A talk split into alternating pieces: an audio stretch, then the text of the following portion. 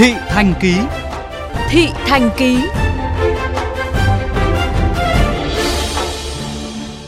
Thưa quý vị, ngoài việc được cống hiến sức trẻ bảo vệ Tổ quốc, các bạn trẻ cũng mong muốn môi trường quân ngũ sẽ giúp mình trưởng thành hơn, phấn đấu rèn luyện, không ngừng hoàn thiện nhân cách và phát triển bản thân, ghi nhận của phóng viên Nhất Hoàng tại lễ giao nhận quân của thành phố Hồ Chí Minh sáng nay.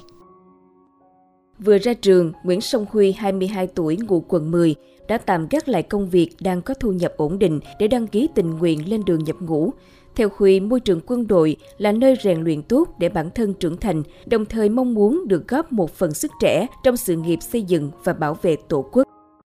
Tại em thấy ờ, mình ờ, cần sự chững chạc hơn với thay đổi bản thân mình hơn nên em quyết định đăng ký đi nghĩa vụ. À, em thấy là rất là vui với lại hồi hộp với lại em quyết tâm là sẽ trưởng thành hơn với thay đổi bản thân là một trong 84 đảng viên tham gia nhập ngũ trong đợt này, Trương Sĩ Thạc, ngụ phường Long Trường, thành phố Thủ Đức, tự hào khi mình trở thành một đảng viên được tham gia rèn luyện môi trường quân đội. Thạc mong muốn được rèn giũa những đức tính tốt cho mình. Những đức tính đó giúp cho Thạc xử lý công việc tốt và có những định hướng đúng đắn hơn cho tương lai của mình. Được sự dìu dắt của các anh chị, cán bộ và người thân, ba mẹ cũng ủng hộ động viên em. Bên cạnh sự ờ, đan xen là cảm xúc ờ, rất hồi hộp nhưng mà cũng vinh dự tự hào khi được uh, tham gia nghĩa vụ công an nhân dân năm 2023 em muốn uh, nhắn nhủ với gia đình mình là con uh, sẽ cố gắng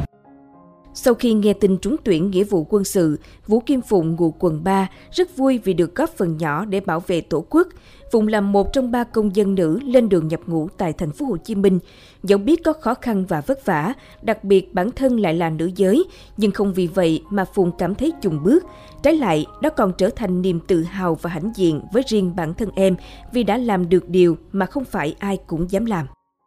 Cảm xúc của em lúc này thì ờ, vừa lo, vừa vui, cũng có hồi hộp nữa tại vì em không biết vô trọng thì sẽ huấn luyện mình như thế nào. Trong cái môi trường kỷ luật gắt thì em cũng có hơi lo lắng một tí, nhưng mà cũng có vui tại vì ít nhất mình làm được cái gì đó cho đất nước. Thì em đi này thì em chắc cũng sẽ thay đổi được tính của mình á.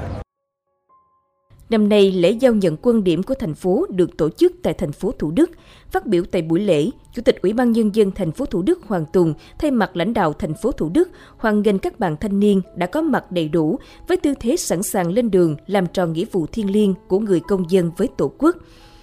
Chủ tịch Ủy ban Nhân dân thành phố Thủ Đức tin tưởng các thanh niên lên đường nhập ngũ hôm nay sẽ phát huy truyền thống vẻ vang của quê hương, nỗ lực khắc phục khó khăn, ra sức rèn luyện mình về mọi mặt, nhanh chóng thích nghi với môi trường mới và quyết tâm phấn đấu hoàn thành nhiệm vụ. Các bạn lên đường làm nhiệm vụ bảo vệ Tổ quốc vừa là nghĩa vụ thiêng liêng, vừa là quyền lợi cao quý của chính mình, đồng thời đó là niềm vinh dự cho gia đình, niềm tự hào của địa phương Chúng tôi mong muốn và tin tưởng chắc chắn rằng tất cả thanh niên lên đường nhập ngũ hôm nay sẽ phát huy truyền thống vẻ vang của quê hương, nỗ lực khắc phục khó khăn, ra sức rèn luyện về mọi mặt, nhanh chóng thích nghi với môi trường mới, quyết tâm phấn đấu, hoàn thành tốt và xuất sắc tất cả các nhiệm vụ đặt ra. Năm nay, toàn thành phố Hồ Chí Minh có hơn 4.700 công dân đủ điều kiện lên đường nhập ngũ, trong đó có 3.800 công dân thực hiện nghĩa vụ quân sự, ba nữ công dân được về trường quân sự quân khu 7 và 939 công dân tham gia nghĩa vụ công an. Về công tác hậu phương, các địa phương đã lập sổ tiết kiệm, tặng quà và hỗ trợ cho gia đình khó khăn có công dân nhập ngũ với tổng số tiền hơn 22,8 tỷ đồng, bình quân mỗi công dân nhận 6 triệu đồng.